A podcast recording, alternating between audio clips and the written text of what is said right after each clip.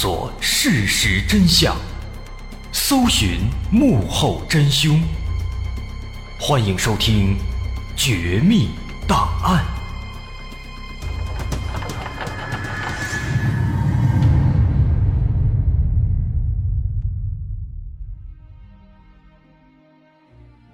还原事实，探索真相。欢迎来到今天的《绝密档案》，我是大碗。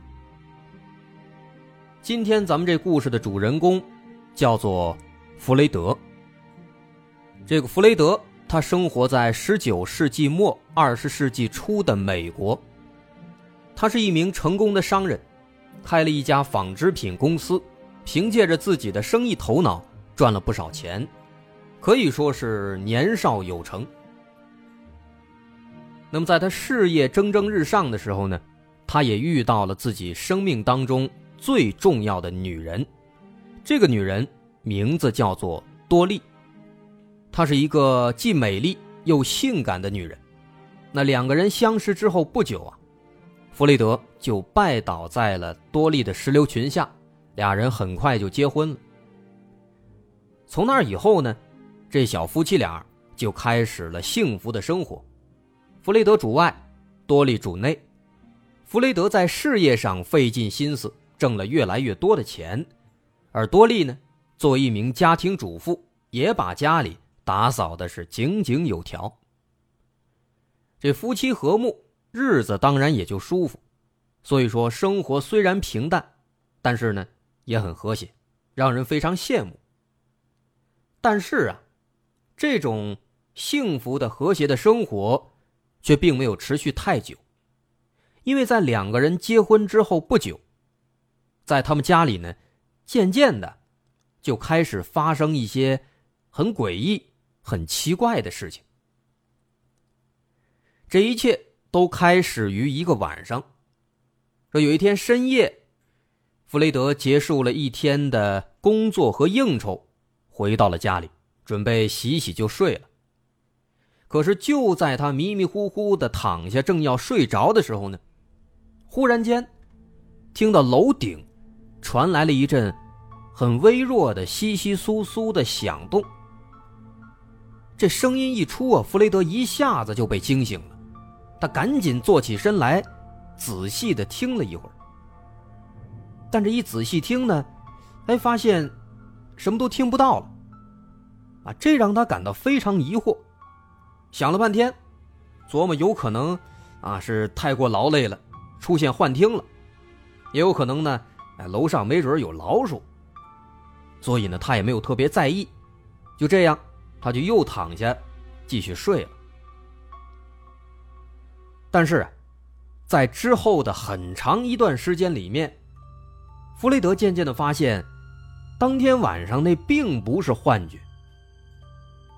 他开始越来越多的听到在楼顶传过来奇怪的响声，听着方向呢，这响声啊，好像是在阁楼的方向传来的。但是妻子多莉每次都上楼去查看，却什么都没发现。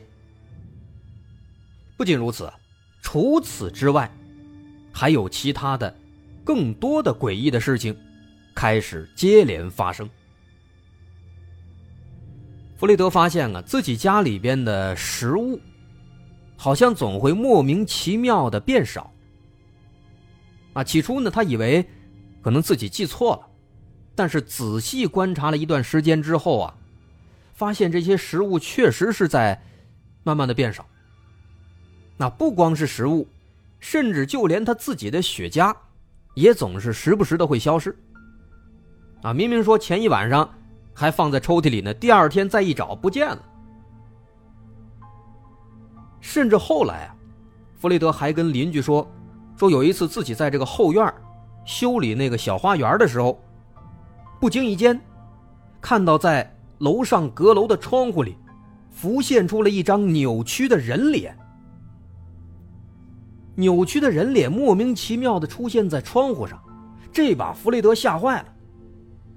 毫无疑问啊，他觉得家里边这肯定是闹鬼了。所以后来呢，弗雷德还请了牧师来做驱魔仪式。但是呢，这情况并没有好转。所以无奈之下，弗雷德经受不住这些诡异的事情，最终他只能带着妻子离开了这个鬼地方。后来他们去了洛杉矶，在洛杉矶购置了一套新房子。但是可怕的是，虽然搬家了，但这些奇怪的、诡异的事情并没有随之结束，还是在不断的发生。时间来到一九二二年八月二十二号，这一天，弗雷德和多利在他们的新房子里啊举办了一场派对。派对结束之后，已经到了深夜了。而就在这个时候，从他们的房子里突然传出了三声枪响。这砰砰砰的响声呢，在这种宁静的深夜显得是尤为清晰。所以很快，他们的邻居感觉到不对劲了，就报了警。警察迅速赶到现场，推门进屋，发现现场非常凌乱，有明显的打斗的痕迹。弗雷德倒在了血泊之中，早就没了呼吸了。而在弗雷德身上，还有三个弹孔，这说明那三枪都是对他开的。在卧室里面，警方发现有一扇窗户被打开了，这说明罪犯在行凶之后，有可能是通过窗户逃离了现场。除此之外，屋子里面其他的东西啊，哎，看起来都是完好的，财物呢基本也都在，唯独弗雷德手上戴的一块钻石手表不见了，啊，应该是被凶手拿走了。那至于说，弗雷德的妻子多莉，啊，多莉倒没事但是呢，警方进了他们家之后啊，发现多莉被人锁在了他们卧室的大衣橱里。这个衣橱钥匙呢，被扔在了另外一个房间的地板上。另外，在钥匙旁边，警方还发现了一把手枪，这把手枪经过检验就是行凶的手枪，但遗憾的是，手枪上。没有发现什么线索，所以当时警方就把这钥匙捡过来，哎，把这个多利呢从衣橱里面给救出来了。好在多利没有受伤，只是受到了一些惊吓。那么后来根据多利的口供，说当晚在派对结束之后呢，哎，当时他正在这个衣橱里边整理衣服呢，但突然。他听到好像是有人闯进了自己的家里。那正当他准备去看一下到底是怎么回事的时候，这衣橱的门突然就被人关上，多利根本就来不及看清对方的脸，他就被关进了衣橱，并锁了起来。那再之后呢？哎，他就在这个衣橱里面听到了三声枪响。那么也因此非常遗憾。多利无法提供有关这个罪犯的体貌特征的信息。那么另一方面，除了多利，警方通过对弗雷德的邻居的调查，邻居们表示呢，说当天晚上在这个派对结束之后啊，他们好像听到这个弗雷德和多利夫妻俩发生了一场争吵，哎，声音还挺大的，应该是吵得比较激烈。但是即便如此呢，这多利当时确实是被关在了这个衣橱里面，那这一点警方是完全可以证明的，所以多利他肯定是不可能说自己把自己关进去。所以多利的嫌疑啊虽然有，但是呢，因为他的情况很特殊，同时呢也没有证据能够证明他是凶手，所以说警方一时间呢也非常的头疼。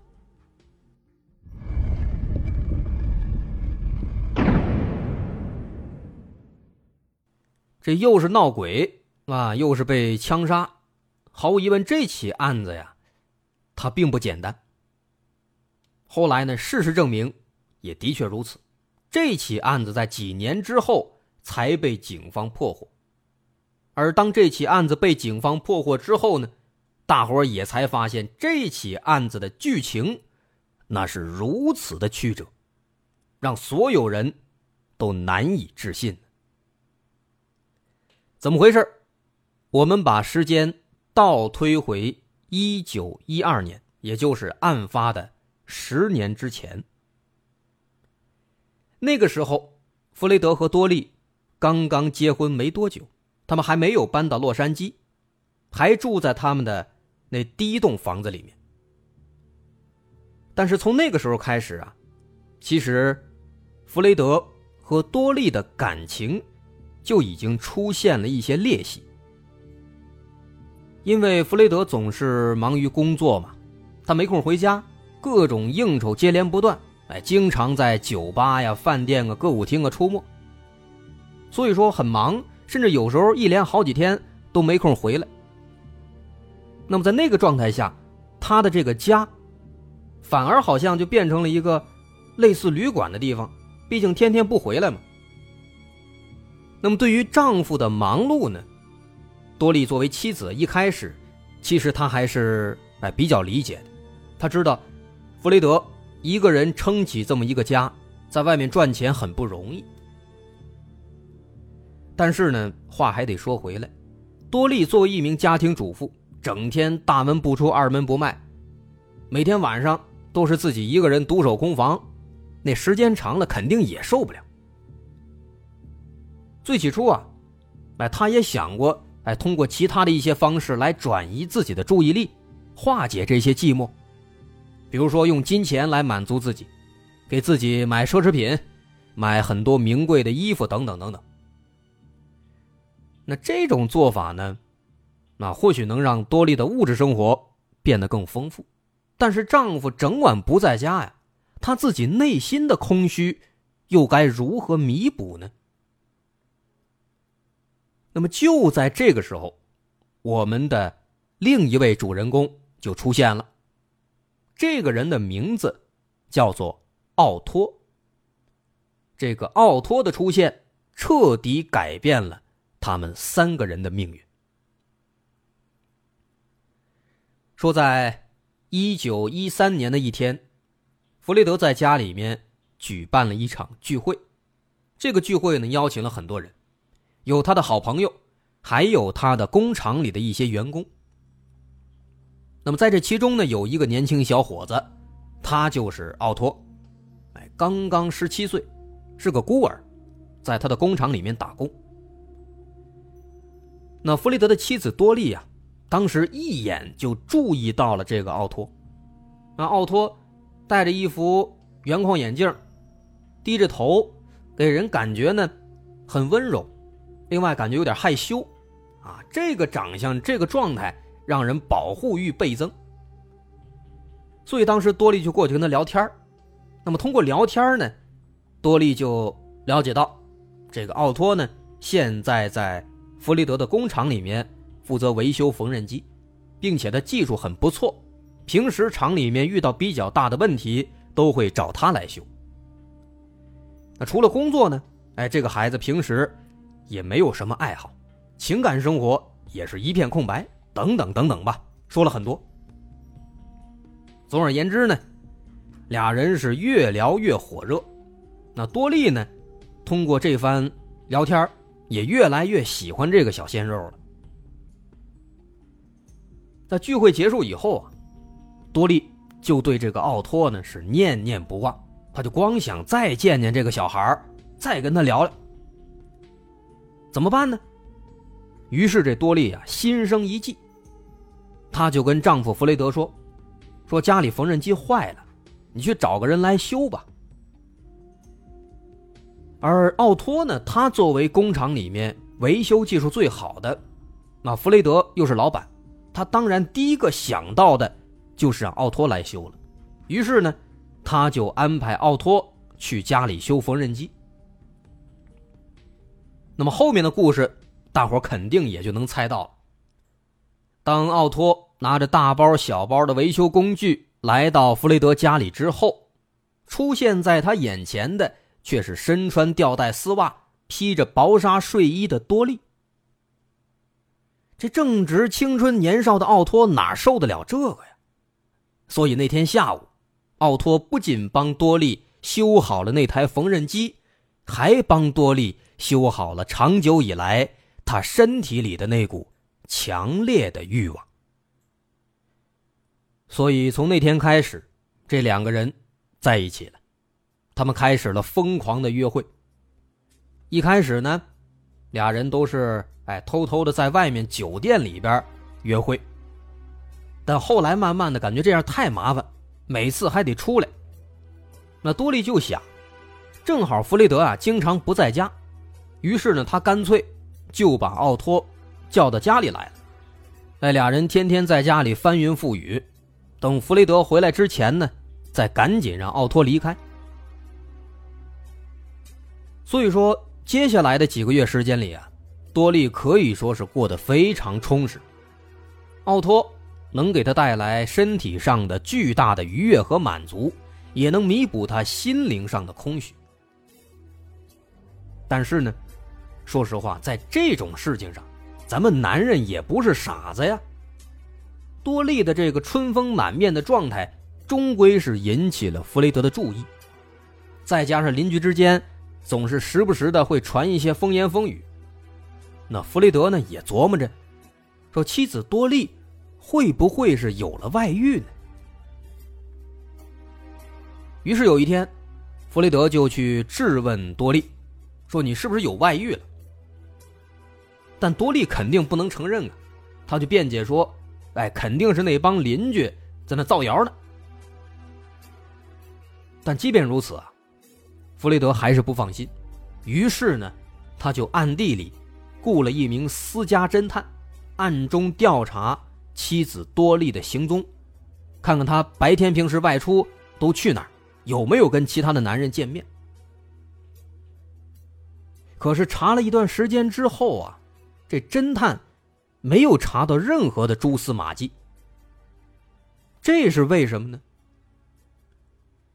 这倒不是因为说这个私家侦探他不够聪明，而是因为多利呀，她早就意识到丈夫弗雷德。有可能会发现端倪。于是呢，在弗雷德采取行动的前一段时间，多利他就做了一个大胆的决定。什么决定呢？他让奥托辞掉了工厂的工作，然后让他直接住进了自己的家里。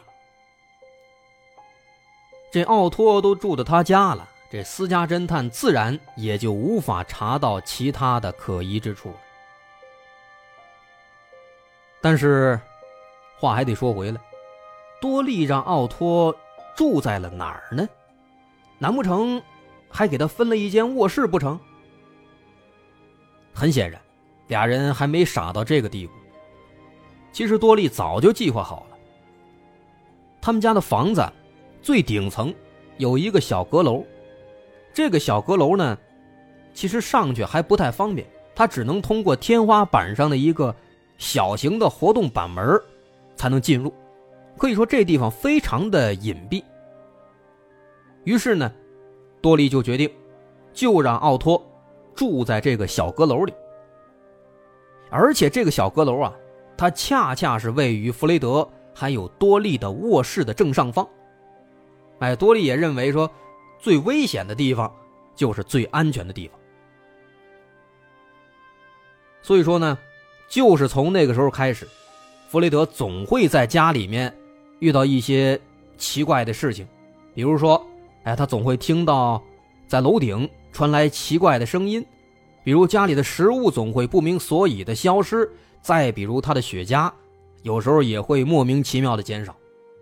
这些呢，其实都是奥托。不小心留下的痕迹，包括后来弗雷德看到的阁楼的窗户里的那个扭曲的人脸，同样也是奥托。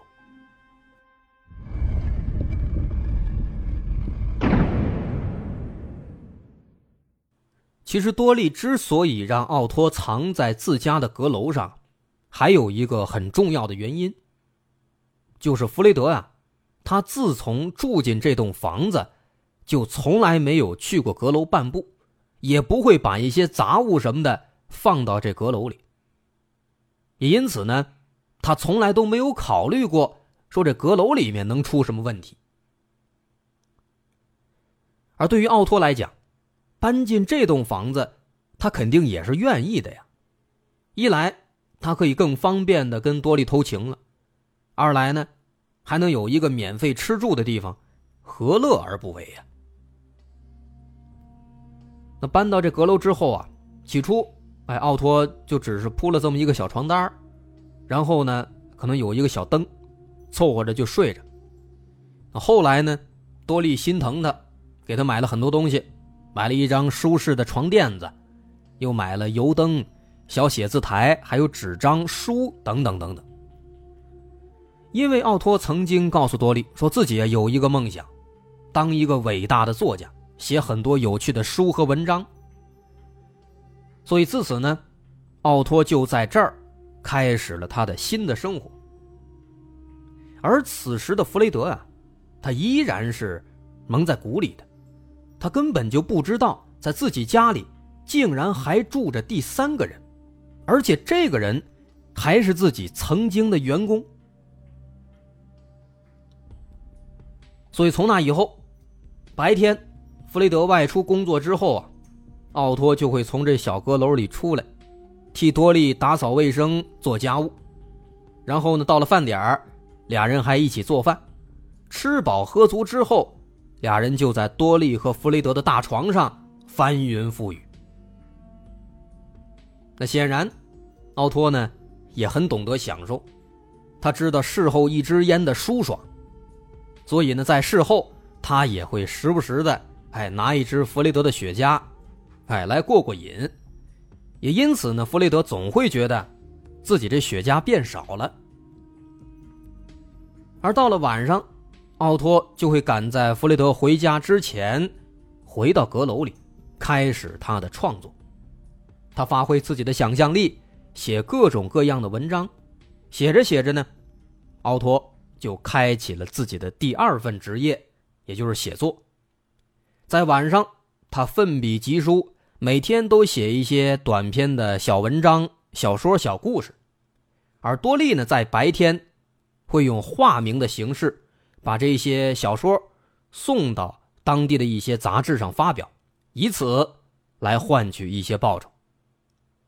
那么，靠着这些报酬，奥托也得以购置更多的书籍，更好的在阁楼里生活。就这样，奥托在弗雷德家的阁楼里生活了足足五年的时间。这五年的时间里，奥托没有踏足过外面的世界半步。那么说到这儿，相信多利和奥托的故事让我们每一个人都目瞪口呆了。但这故事到这儿其实才刚刚开始。奥托的存在让弗雷德误以为是房屋闹鬼，每天提心吊胆，甚至后来还请牧师来驱魔。那么之后，这三个人又发生了什么呢？后来他们搬家了，搬家之后，这个多利又该如何去隐藏奥托呢？那弗雷德到底是被谁所杀呢？除此之外，我们还要说的是，这个多莉呀，其实是一个很风流的女人，她的情感路线到这儿其实也才刚刚开始。那么这些故事、这些问题，到下集我们再来。逐一解答。各位好，我是大碗。我们的绝密档案已经跟大家讲了将近两百个故事了。今后呢，我们还想再尝试一些，说一些其他的不一样的故事。比如，我们会多说一些其他类型的自然怪象，尝试说一说名人黑帮，再说说其他的更多的悬疑大案。更多的新的内容，我们都会放到我们的。新专辑《绝密档案：深夜调查局》当中，目前这档专辑已经上线了，在喜马拉雅独家播出，大家可以搜索《绝密档案：深夜调查局》就能找到了。需要说的是，这档专辑不仅仅有我们尝试的其他的新节目，也会有之前因为种种原因我们被下架的一些经典内容。